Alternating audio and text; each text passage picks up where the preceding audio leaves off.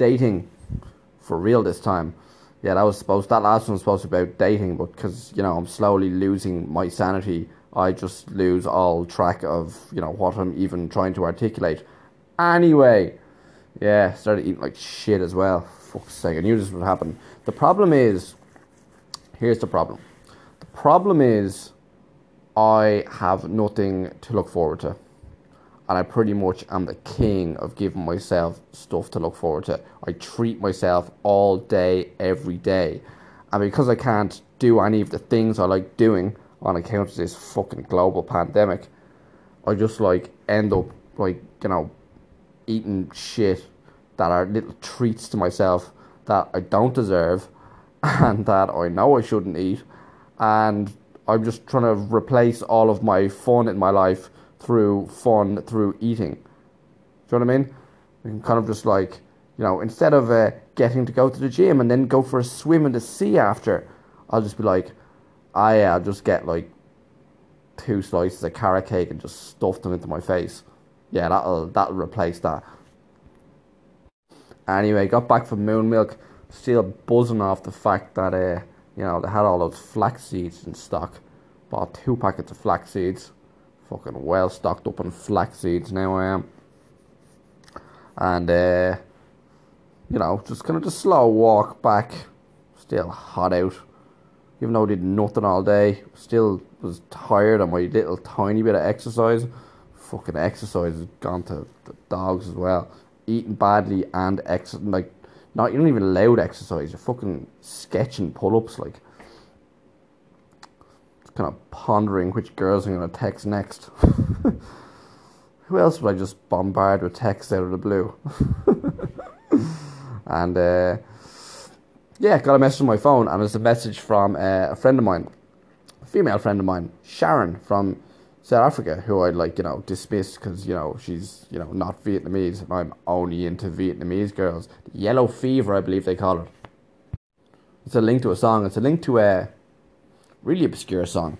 I think I had heard it. This guy uh, named Daoirí Farrell. He's like a Dublin folk troubadour. Derry spelled really weird. D A O I or I. Uh, yeah, he's in that kind of Lankum lynched sort of circles, and I think he'd be quite well known in folk circles within Ireland, maybe even in the UK. He's about my age. Met him once. I sang uh, I sang the night of the Ragman's ball once, and uh, he came up to me and was, you know, very complimentary. So yeah, me and him are mates. Yeah, he probably sang a few tunes as well. I don't know. I was fucking smashing the tunes out, man, banging the gag, you know. Anyway, Sharon or Shaza, as we sometimes call her, uh, sent me that link really randomly. I was like, a, didn't know we had a thing where we send each other music links. B, that's a really obscure tune. And C, I actually know that guy. so uh, I just started texting her. I was like, oh yeah, Sharon's great. Why don't I hang around with Sharon more often? Then I was just texting her most of the evening. And I was like, having good crack texting her. I was like, oh yeah, this is like, oh yeah, she like speaks English as her native language. Oh yeah, that's quite refreshing actually.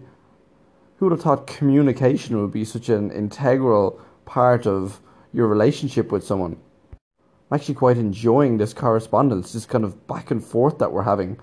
This is actually quite entertaining. And I was like, oh yeah. A few months ago, Sharon told me, get this, get this. A few months ago, Sharon told me that she likes me.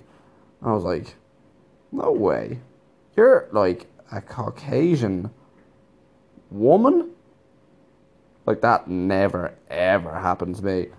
Would you believe I have a girlfriend? Sorry, thanks, thanks loads, like, but I actually have a girlfriend.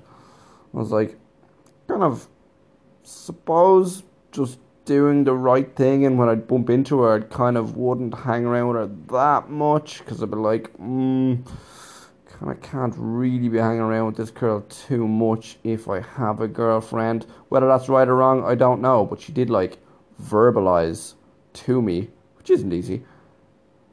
And yeah, quite ballsy, I would say. Hmm, yeah. Good woman, Sharon. Are you all right, Sharon? So I was just kind of texting her, like, for the evening, having good fun with her. Just kind of, you know, cracking our usual jokes about how shit lockdown is and all that. It's like, I might, uh, I might just throw it out there that I'm single these days. Maybe she doesn't know that. I just threw it in there, kind of got talking about that a little bit. And uh, then I was like, oh, I might just ask Sharon if she wants to go for a walk with me tomorrow morning. It's a nice thing to do, isn't it? It's a Sunday morning walk, me and Sharon. Walk down by the promenade, wearing our face masks, mumbling, mumbling what to each other our face masks, being being cordoned off the pavement by the security guy because you know not allowed to walk on the pavement now because there's a virus. Not go, not going on the beach. You're not allowed on the beach. Yeah, it could be could be interesting. Could be interesting. Actually, kind of looking forward to it. Well, I'm definitely looking forward to it, mainly because she speaks English. I pretty much had just like forgotten about the whole English speaking world of females for the last few years. Discriminating against my own race, discriminating against my own native language. Who saw that coming? Quite looking forward to having an old chat with someone actually. Instead of just fucking talking into my phone all the time. Actually have like a f- person in the flesh to be able to talk to who isn't just like, you know, a shopkeeper, and we're both just wearing our face masks. Quite looking forward to meeting Sharon tomorrow, actually. I would say I'm a little bit excited. then she was like, Yeah, well up for going for a walk tomorrow. I actually really liked when you asked me that because I was actually going to ask you the same thing. I was like, Oh, yeah, were you? She's like, Oh, great, amazing. And she was like, Okay, I'm going to go to bed now. I was like, Great, great, great. Then about 15 minutes later, she comes back and she's like, Hey, I couldn't sleep. Really looking forward to our walk tomorrow. I'm like, Yeah, I'm really excited about going for a walk tomorrow. I just checked the weather there and it's going to be amazing. It's going to be not sunny and not raining. Overcast. That's like the optimal morning walk temperature over here. She's like, Yeah? She's like, Yeah, it's to be it's gonna be really good. You're just on the rebound, Casey.